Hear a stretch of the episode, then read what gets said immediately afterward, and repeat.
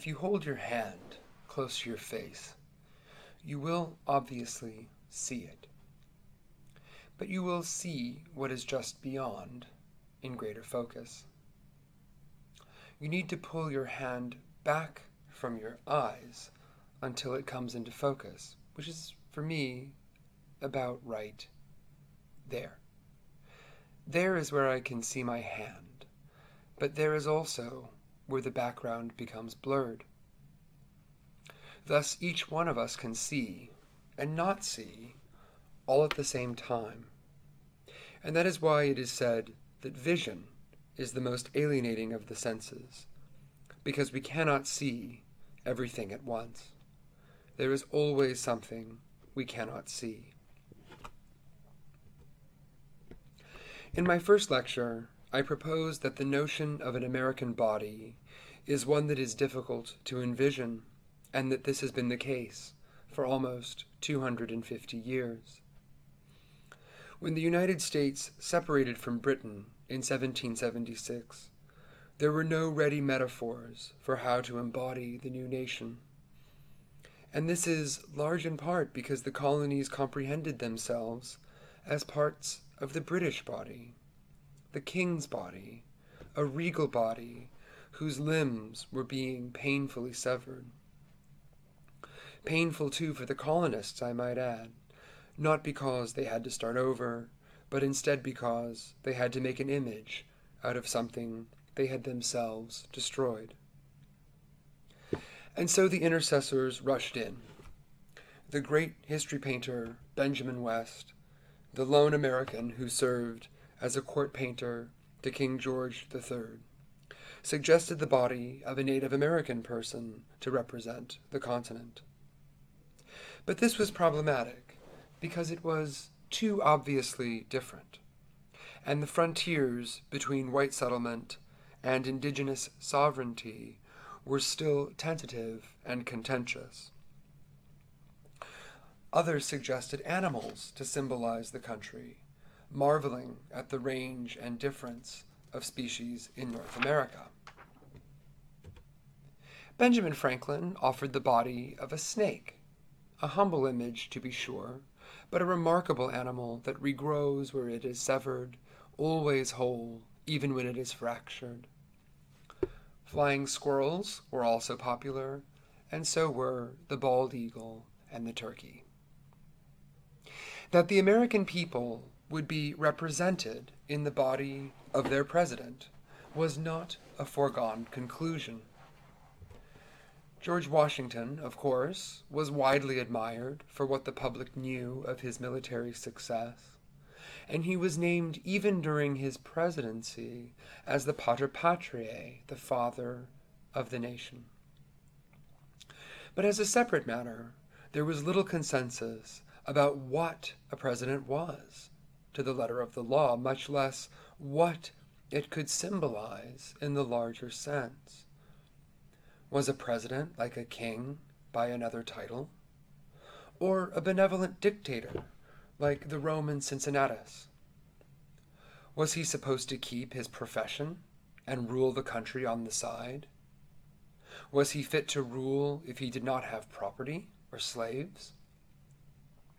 The sovereignty of the states was another issue. Would each state have its own president or something else? And would the states bow to the authority of the President of the United States? These issues were many, vast, and complex, and the American people, for a brief time, were fairly ambivalent. The first representation of George Washington as a symbol of the entire nation is not, I am certain, one you are thinking of. It is this the city of Washington, designed by Pierre L'Enfant. L'Enfant was an interesting man for the job.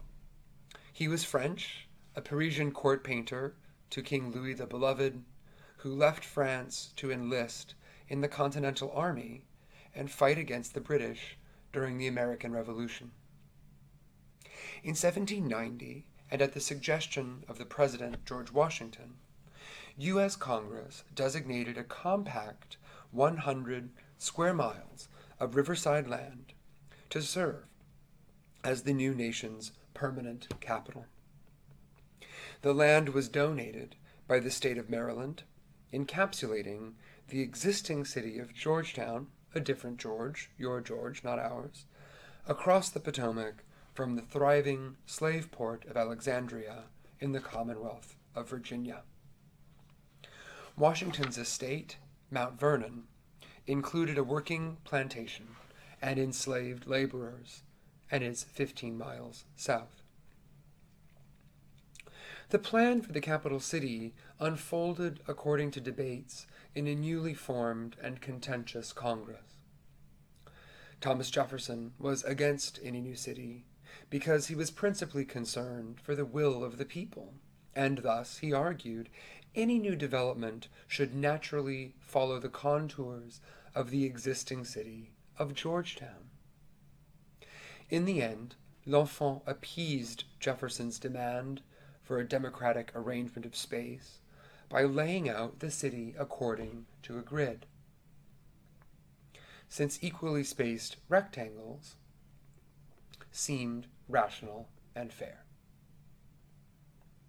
But the federal faction in Congress sought a capital city that would rival European court life. This was L'Enfant's bailiwick, to be sure. So he designed an axial web of grand allées to be superimposed over the grid. Wide avenues with sight lines that could accommodate views of uninterrupted military parades. He conceived of the National Mall, a wide strip of land connecting the U.S. Congress building with the President's Palace, later to be called the White House, to be a raised lawn on which the President would process imperially back and forth. The awkward meeting points between the rectilinear grid and the diagonal axes were, to L'Enfant, intended as empty spaces that would eventually hold monuments for the assured successes of a country whose history was still unfolding. Now, as someone who's lived in Washington for 10 years, I will be the first to attest to the fact that the L'Enfant plan is a miserable failure, impossible to navigate. L'Enfant, poor guy, was fired. Who in their right mind would join together an 18th century city to an artless grid to the grandest aspirations of Versailles? And yet, this bizarre hybrid was the first real symbolic representation of Washington, whose name it bears. Work on the construction of the new Washington was slow to start and beset by political consternation. But one crucial thing happened to refresh American energies in favor of the capital city. On December 14th, 1799, George Washington died. What ensued was a massive outpouring of public support for the first president, a rush of unifying enthusiasm heretofore unheard of in the nation's short history. U.S. Congress held a recess on the day of his funeral. Led by the example of the then First Lady Abigail Adams, a woman so popular and outgoing that both critics and supporters called her Mrs. President. High society women around the nation went into a year of formal mourning for Washington. Tributes came even from around the world. In a significant gesture to the young United States, the Royal Navy's battleships lowered their colors. And thus, in the absence of Washington's real body came the urgency to visualize it once more. The favored George Washington was to appear as not too strong like a king. Americans were decidedly over that idea. But not too weak. He needed to personify the strength of the Federal Republic that was already confidently marching westward in its grasp of the entire continent. Instead, the favored representation of Washington in the early 19th century imaginary was this the Gilbert Stuart Athenaeum portrait, painted in 1796, one painted during the president's lifetime and famously memorialized by the U.S. Treasury on its currency starting in 1869. This painting has the body that Americans wished to see for themselves. First, it was understood to have an honest facial expression.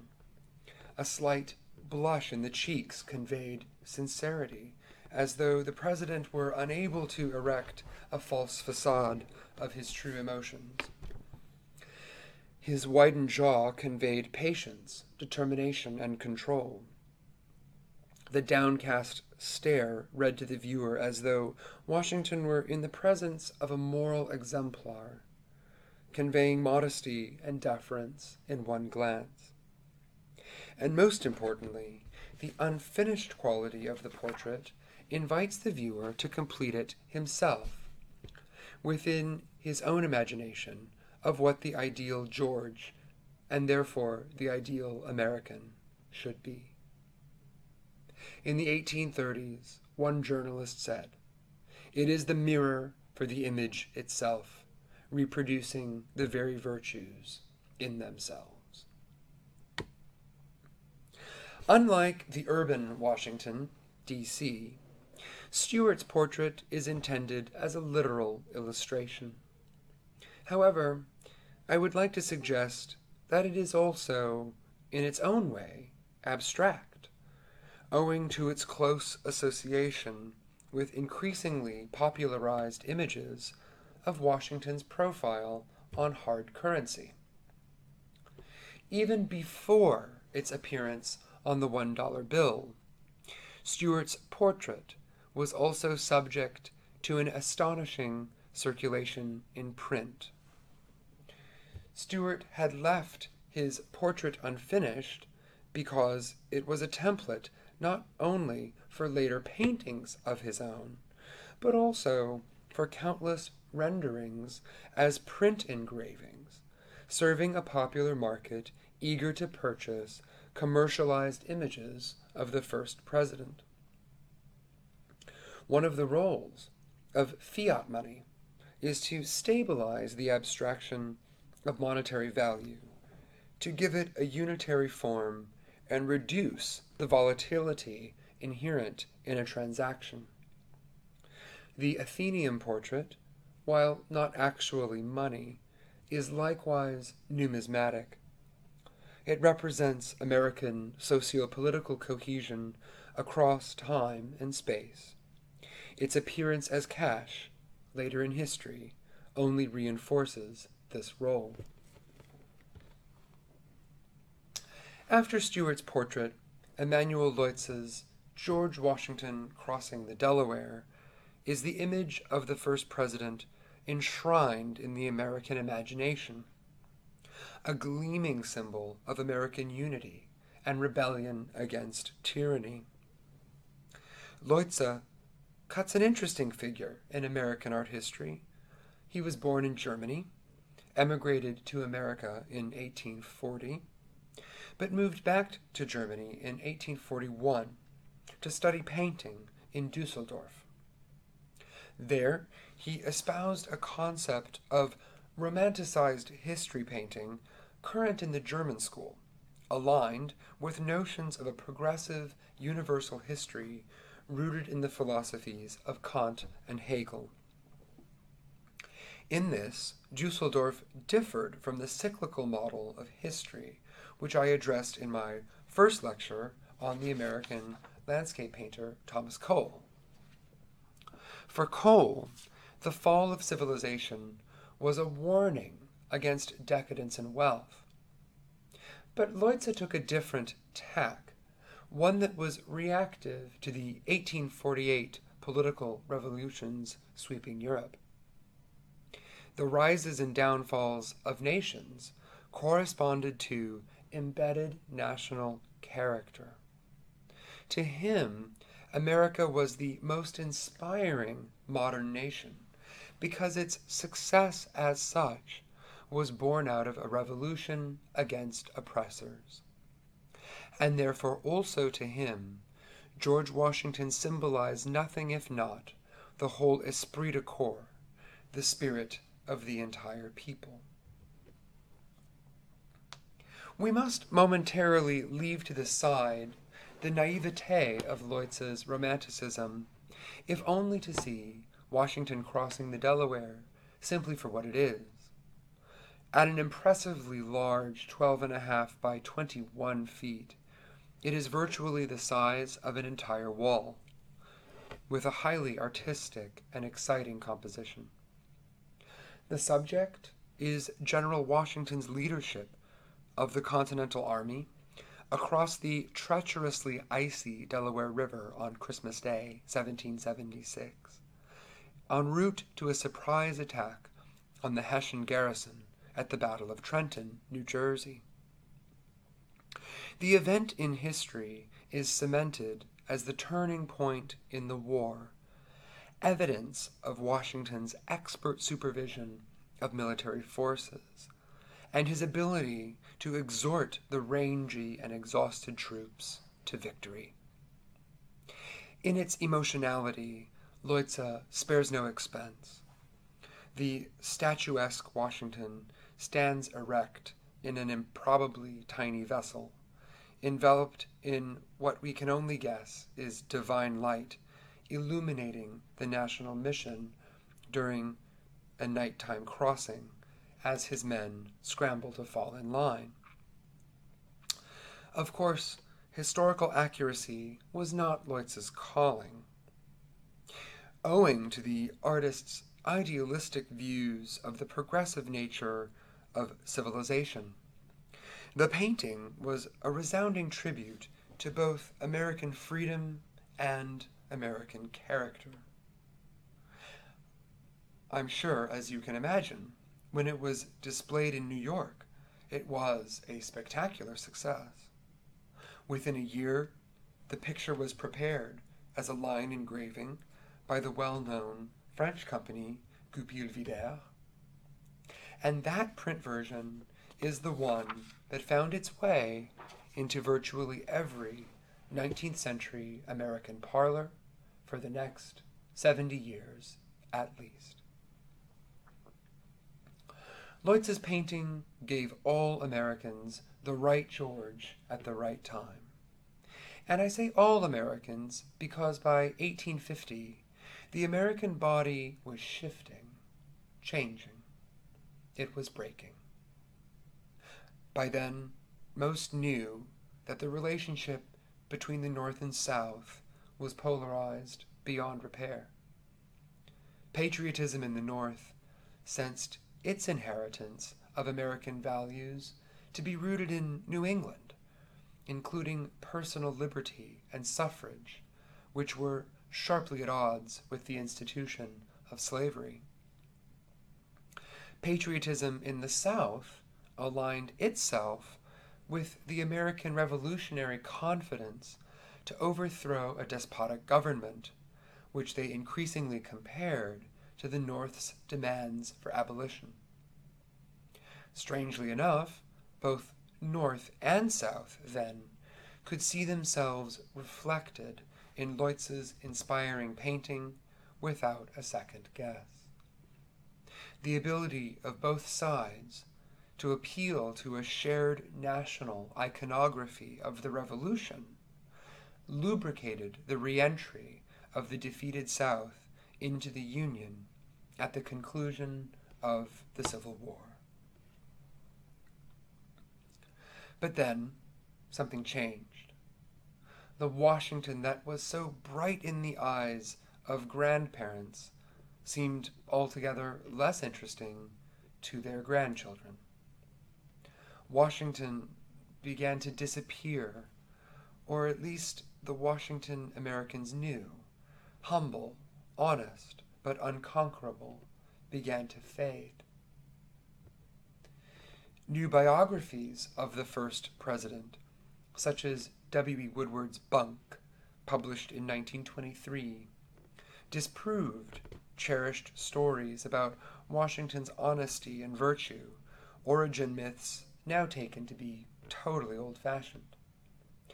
Americans in the Jazz Age were delighted to read in the papers about scandals, and Washington was outed as the most scandalous of all.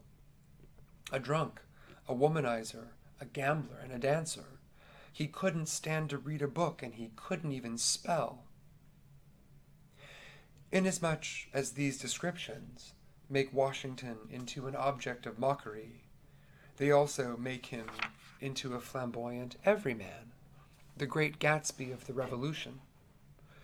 Even the more temperate biographers throughout the 1920s and 30s acknowledged that Washington's life had been romanticized throughout the 19th century.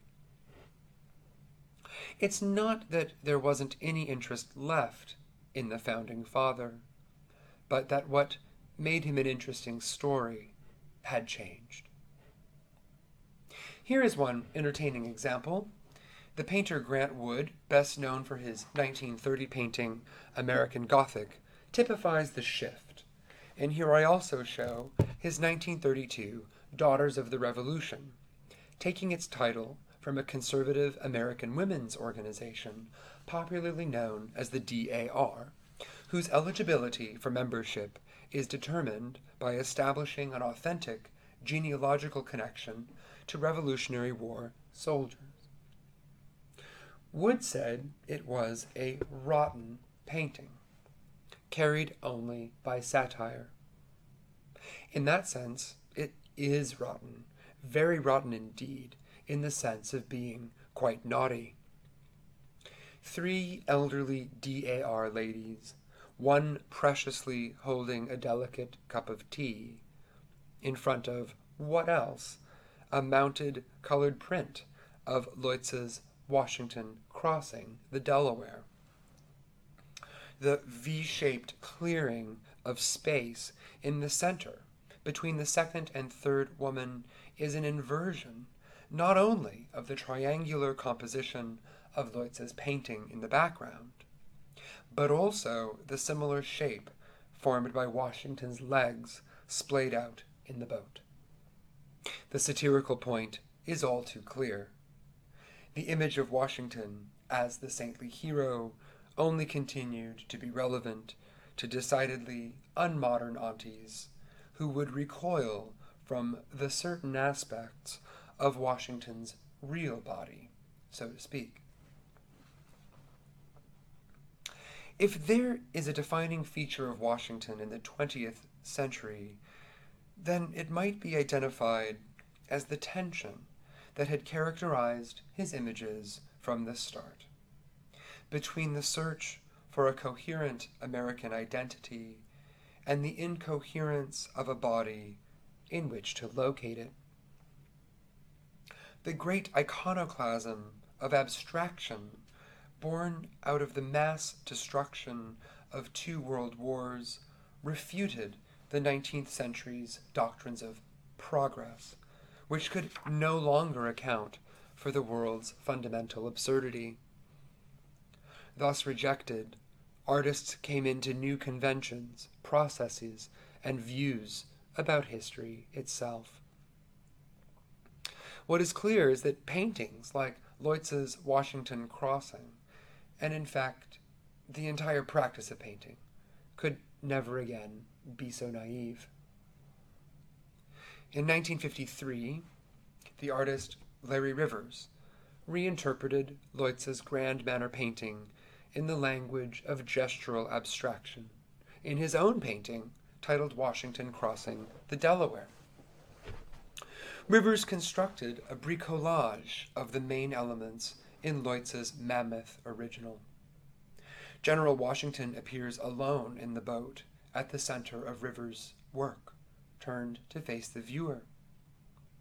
Human and equine figures scatter across ice floes, denoted by rough swaths of thick white paint. Rivers seem to leave the work in an overall state of incompletion. Figures and lines blur in an abstract expressionist style, recognizably derived from Rivers' mentor Willem de Kooning.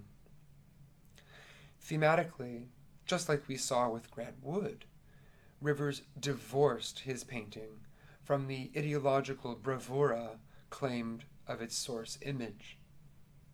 Rivers wittily undercut Leutze's idealized form of history, demonstrating his figures as plastic and ambiguous.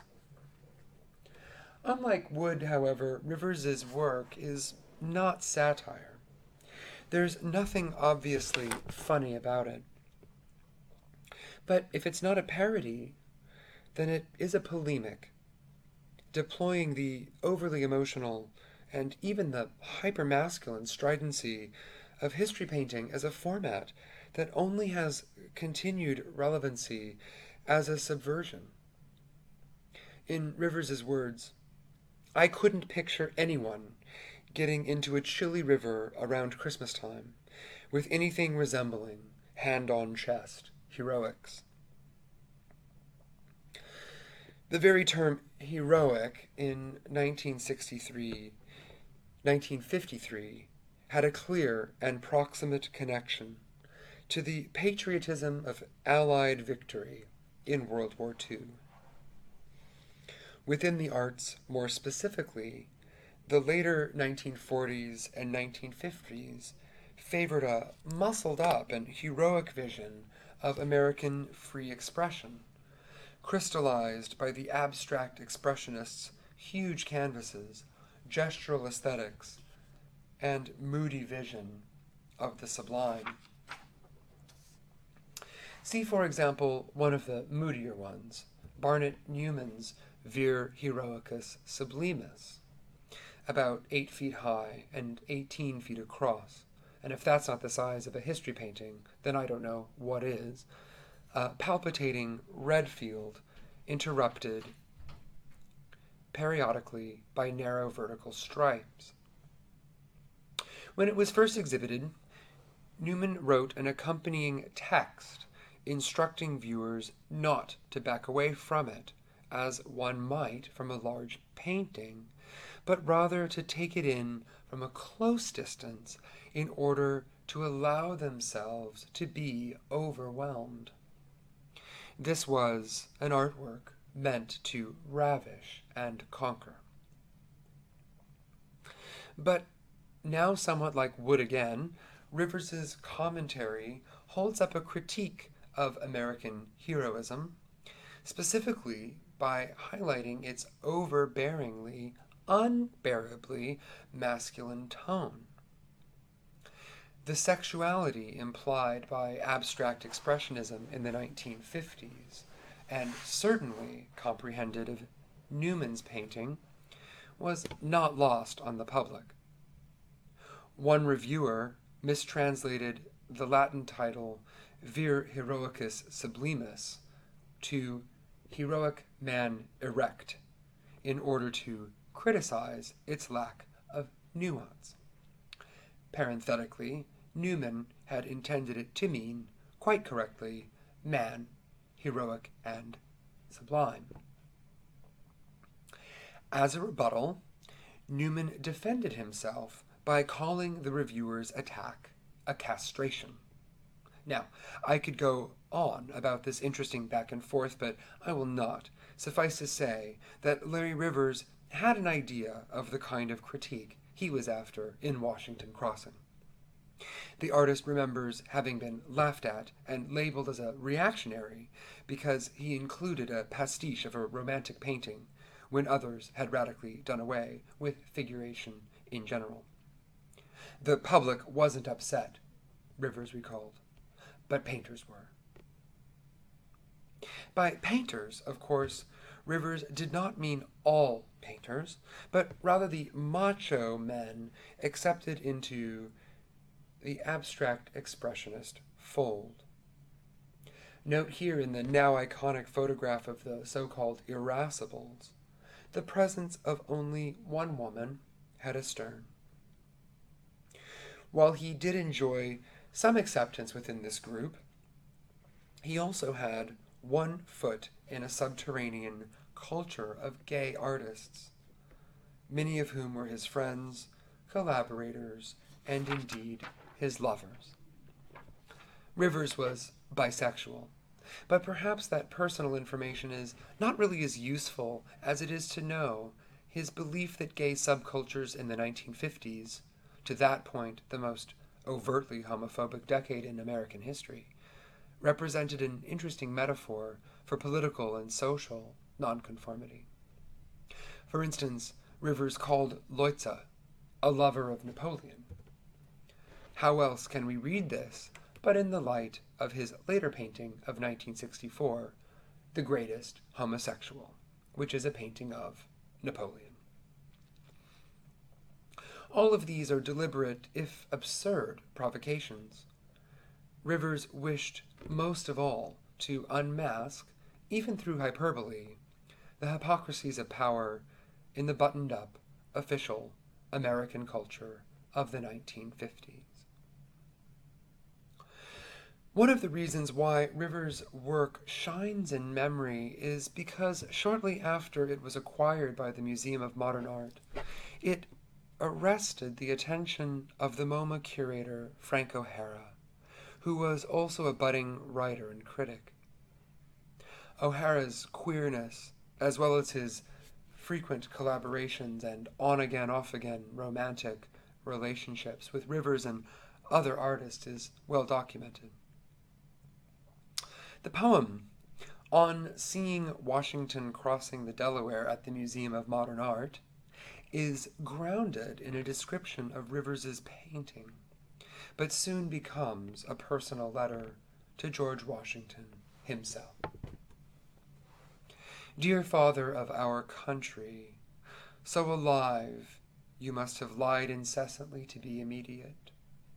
Here are your bones crossed on my breast like a rusty flintlock, a pirate's flag, bravely specific and ever so light in the misty glare of a crossing by water in winter to a shore other than that the bridge reaches for. O'Hara professes familial love. He calls Washington his father. The poet's own living heart is a reliquary for Washington's remains. But there also exists profound disappointment in O'Hara's words. The reliquary is secretly a deadly arsenal. The boat is disoriented. Elsewhere in the poem, O'Hara rages with cynicism, still speaking to Washington. See how free we are? O'Hara exposes the mythic hero who once spoke for all Americans as a liar. He speaks only for some. But wait, a pirate's flag? O'Hara's invocation of the Jolly Roger, although it would seem in passing, reminds us of a different flag strangely absent from Rivers's composition. Washington's body is still there from the original, but the all important American flag that provides the top of the pyramid and therefore the pinnacle of Washington's achievement has now disappeared. Surely it is the American flag that O'Hara insinuates in the mention of the pirates, neither visible in Rivers's pastiche, but notwithstanding an image, squared with the sense of impending calamity elsewhere in the verse.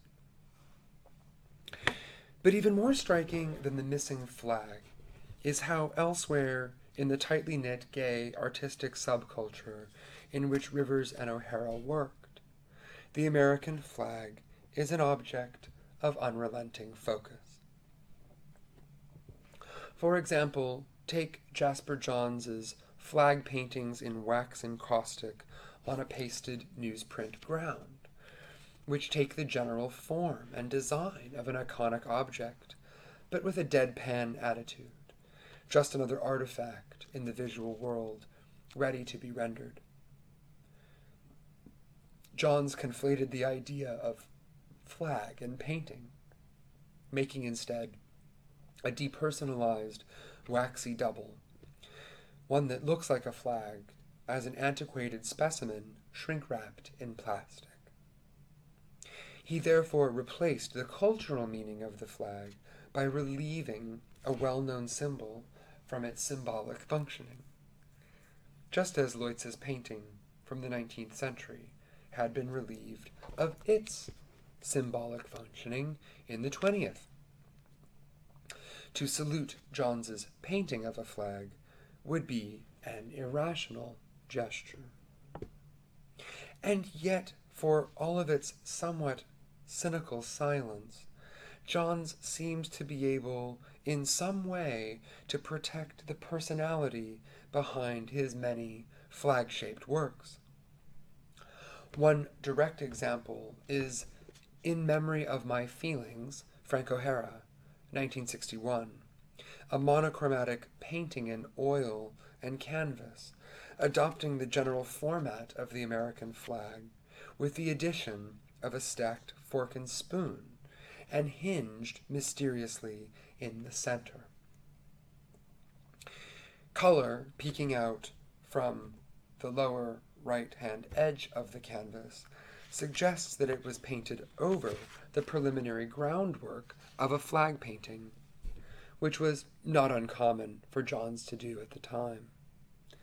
Despite the dedicatory title, spelled out in stencils on the lower left, the work's apparent obfuscation had also to do with the homophobia of the era. Johns, who was gay, would have known that a more emotional overture to one of his male friends would have been the ultimate tell. And yet the painting is still a tribute, one that the preeminent critic Leo Steinberg might have called loving. Notice the cuddling fork and spoon. Johns's painting again resists the generally expressive purpose of the American flag whose shape it adopts, only to recuperate the personal and equally expressive purpose of those small little indications of a private life within. The first line of O'Hara's poem reads My quietness has a man in it. One wonders what we would see if we could open the painting up at the hinges. That pretends, of course, that there is an inside to see. What do I mean? Washington's ghost is summoned once more to return to Frank Stella's Delaware Crossing, 1962, a painting so external in its obvious geometric arrangement that it might almost render its title pointless.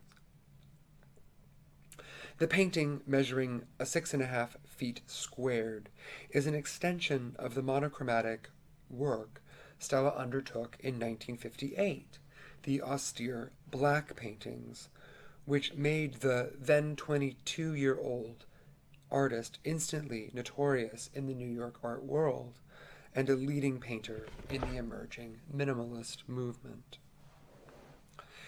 Delaware Crossing is one of six Benjamin Moore paintings, so called because they take as their colors Benjamin Moore house paints directly from the can into the canvas, one painting for each type of spectral color red, orange, yellow, green, blue, and purple.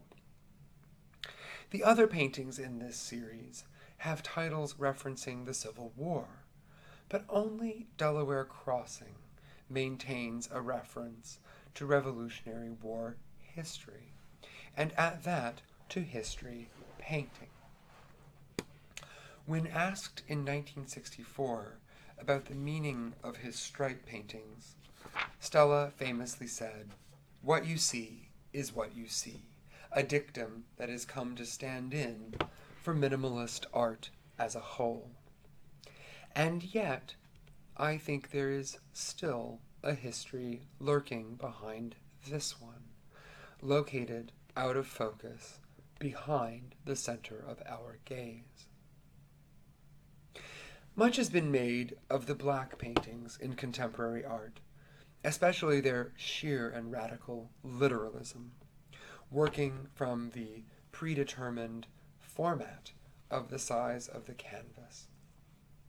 Much has also been made of their downbeat titles, sometimes general, like The Marriage of Reason and Squalor in the vaguely apocalyptic cadence of William Blake, and sometimes too specific to be legible to us anymore, such as Tomlinson Court Park, the name of a public housing project in New York City.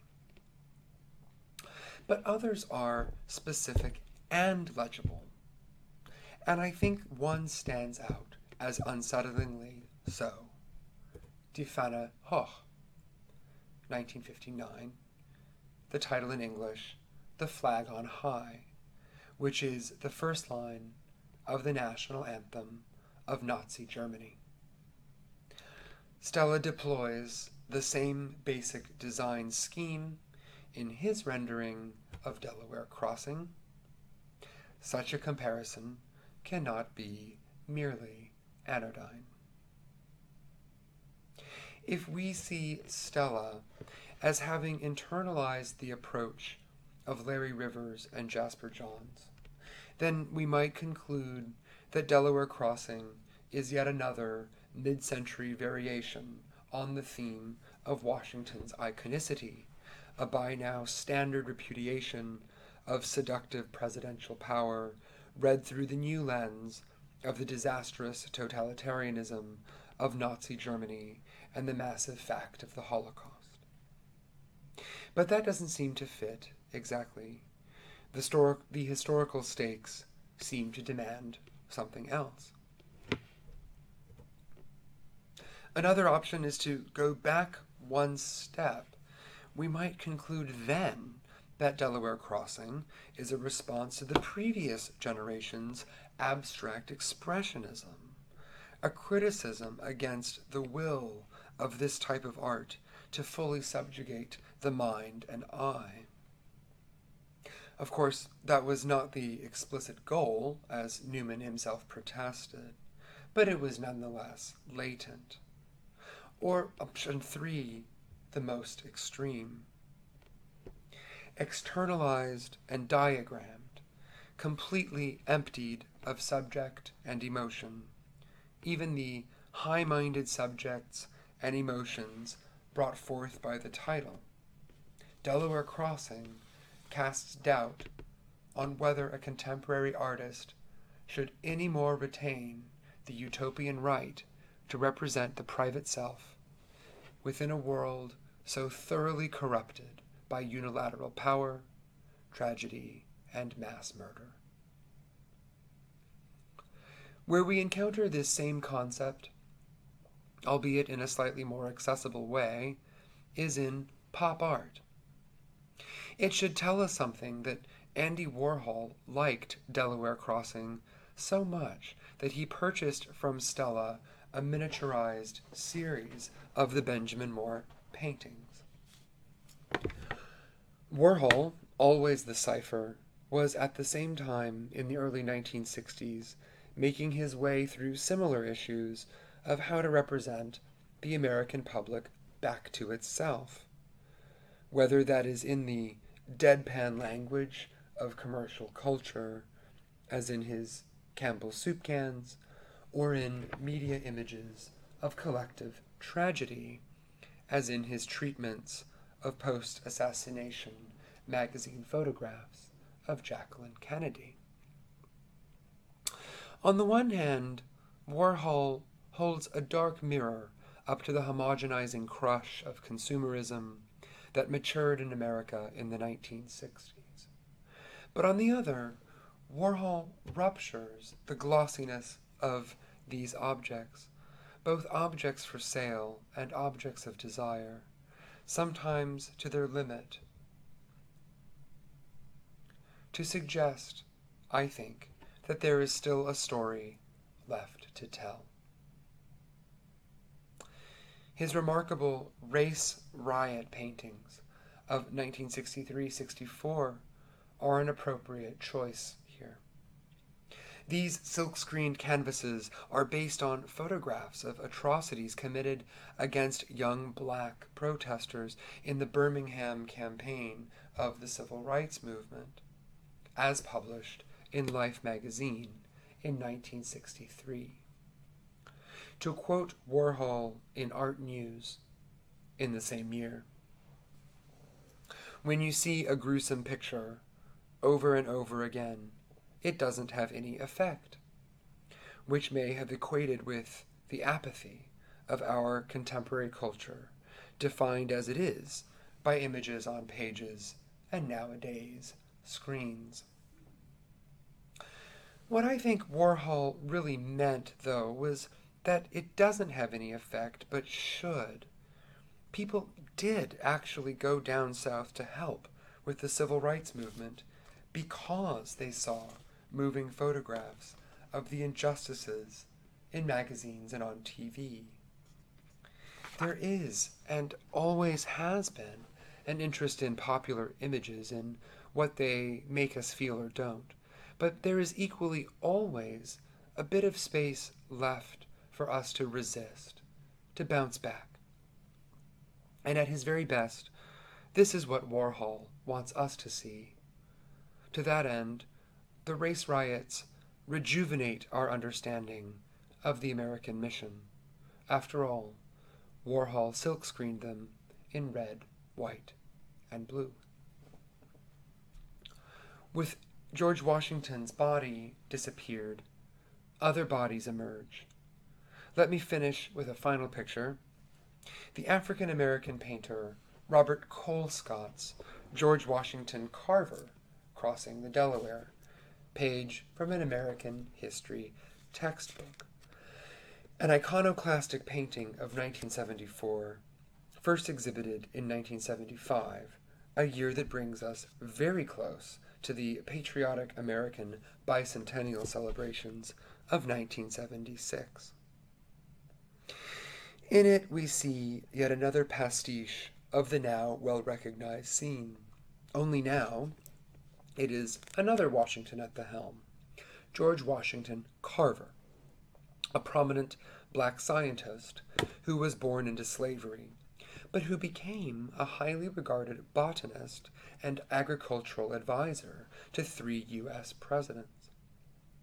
Colescott's rendition, however, complicates any sense of heroism, nor even pride, by painting the attending figures with the crudest exaggeration of black faced minstrelsy, a bawdy theatrical performance style from the late 19th and early 20th centuries intended to mock people of African descent.